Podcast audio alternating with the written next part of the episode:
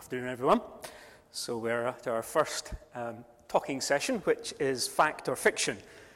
And I want to look with you at various evidences for the Bible that show its supernatural nature, that show it is clearly giving us authentic biblical history. I want us to begin in the land of Egypt. Egypt, one of the greatest, oldest civilizations, and they've left us a lot of historical information that's very colorful, and it gives us a point of comparison with the Word of God, the history that's contained in Scripture. You'll notice on screen that there's a reference to Atum and the nine gods, known to the Egyptians as the Ennead. And this would seem to fit very closely uh, with the Bible's mention of Adam the first man. Notice the similar sounding of Atum and Adam.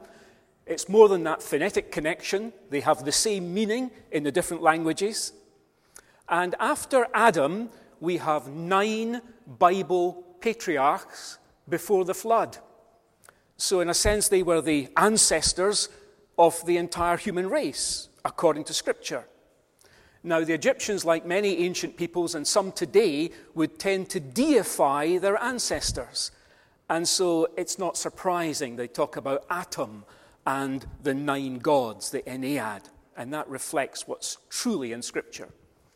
But although you find that in the Turin uh, doc, uh, document about the kings in Egypt, there's also in the Book of the Dead, so called, mention of Nu and the eight gods. And Nu is not very different as a word from Noah.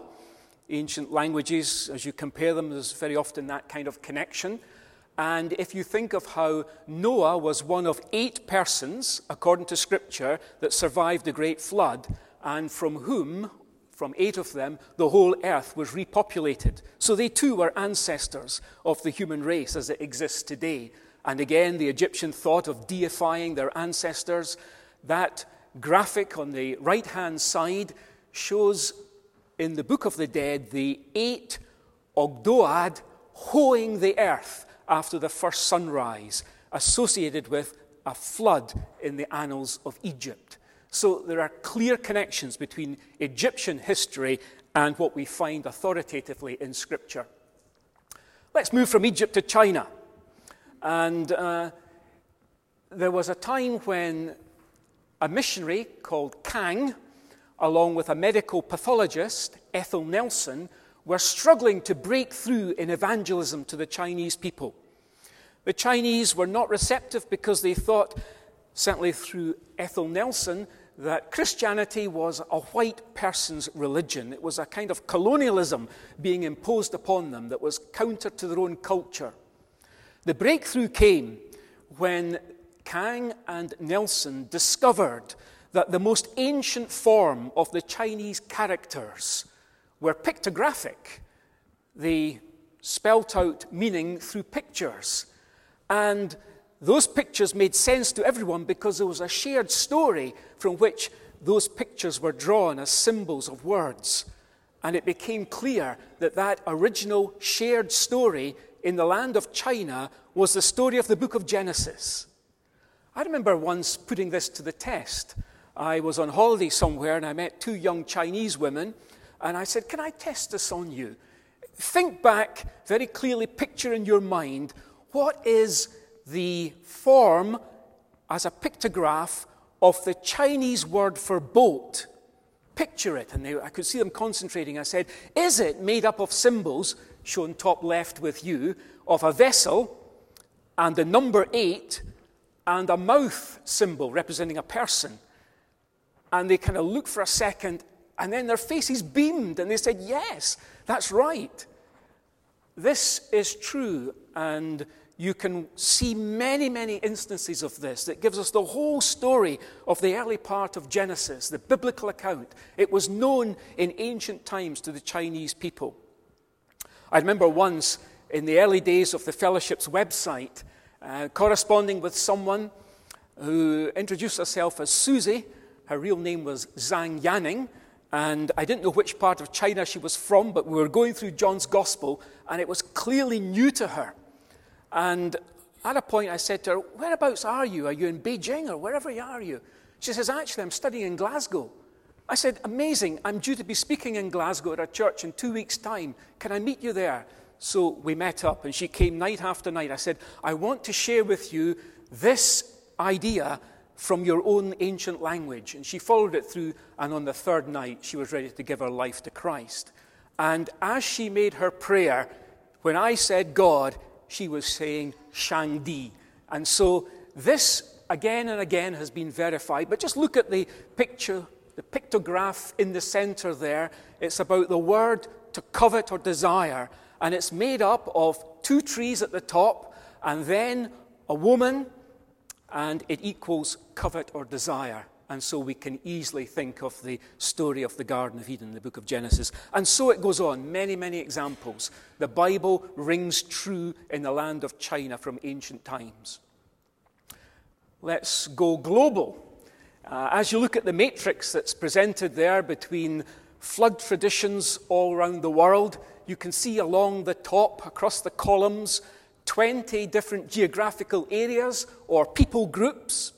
And coming down vertically, down through the rows, there are facets of the Bible story of the great flood from Genesis 6 through 9, such things as divine judgment, uh, such things as formation of an ark, and those who survive worshipping God, birds being sent out, etc. And you see the correlation between what peoples all around the world in their folklore from ancient times believe actually happened. That there was a global inundation of the planet in early times of human history. This, if you like, is the one most haunting memory on the planet Earth, and it's truly recorded in the Word of God. There was a man called Mahoney, and he thought the Bible was a lot of baloney. This is a filmmaker called Tim Mahoney. But he must have had enough interest to prove himself wrong that when he was in Egypt, whether he was filming there or he went there to carry out investigations, but when he was there, he did carry out investigations. And he was in consultation with an archaeologist, an Austrian archaeologist, Bietak, who explained to him the work that he'd been doing for 25 years, digging just south of and underneath a city that later came to be known as Ramses, built by Ramses II. And it was the ancient city of Avaris. And it was very clear from the archaeological finds that the Egyptians regarded the occupants of Avaris as being Asiatics, as they called them, people that had come from the land of Canaan. So here was a city in Egypt occupied by people from the land of Canaan. And we know Jacob's family came down and they began to dwell in the area of Goshen. The papyrus that's also shown there is the Egyptian version of the ten plagues in Scripture.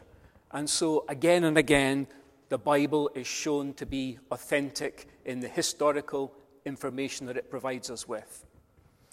We come out from Egypt, from the Exodus, and Joshua is leading the people of God then into the land of Canaan, the conquest of the land of Canaan.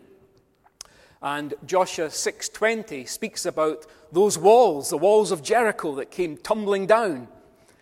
Is there any evidence for that?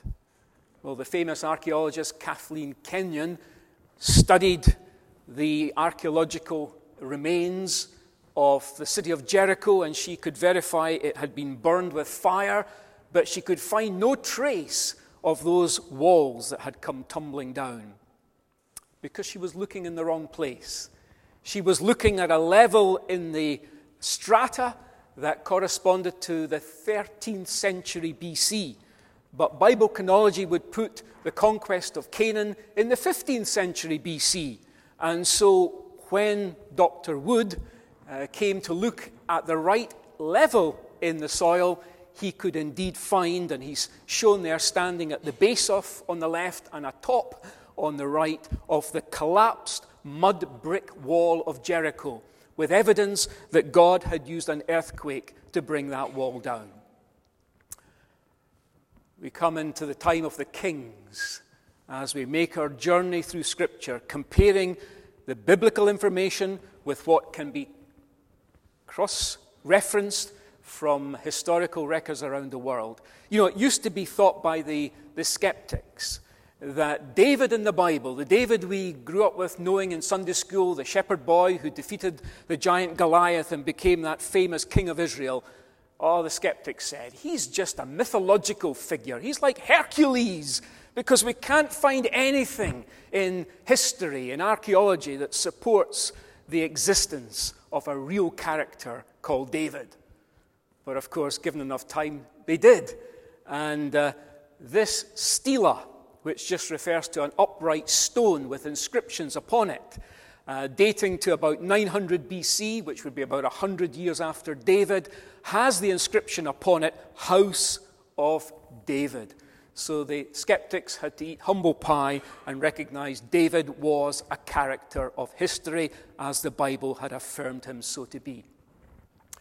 We could multiply many like this. Just one more, another stela, known as the Mesha stela or the Moabite stone. It has inscriptions which show a connection between kings of Israel mentioned in the Bible and Moabite and other foreign kings. So the Bible is real history. They're not made up stories, they are real characters of history. And of course, we didn't really need archaeology to confirm that, although when we're talking to skeptics, it's good that we have the information that we can share with them, because the Lord Jesus, when he was here, he affirmed the characters of the Old Testament as being real characters of history. In my reading, not many days ago, I was reading through 2 Kings chapter 18, good King Hezekiah, and how at one point Hezekiah, being threatened by the Assyrian superpower of his day, had paid money to them to go away. It was not what he should have done, and soon they were back, and he had to pray to God for deliverance. And God did deliver Hezekiah and the people of Judah from Sennacherib. In one night, 185,000 were slain by God's remarkable divine intervention. But the very fact that Hezekiah had initially tried to buy off the Assyrians is not only recorded in Scripture, but it's recorded in the annals of Sennacherib, as has been discovered in archaeology. You read with me as children uh, Daniel in the lion's den. True story, of course, as all in the book of Daniel and all in Scripture is.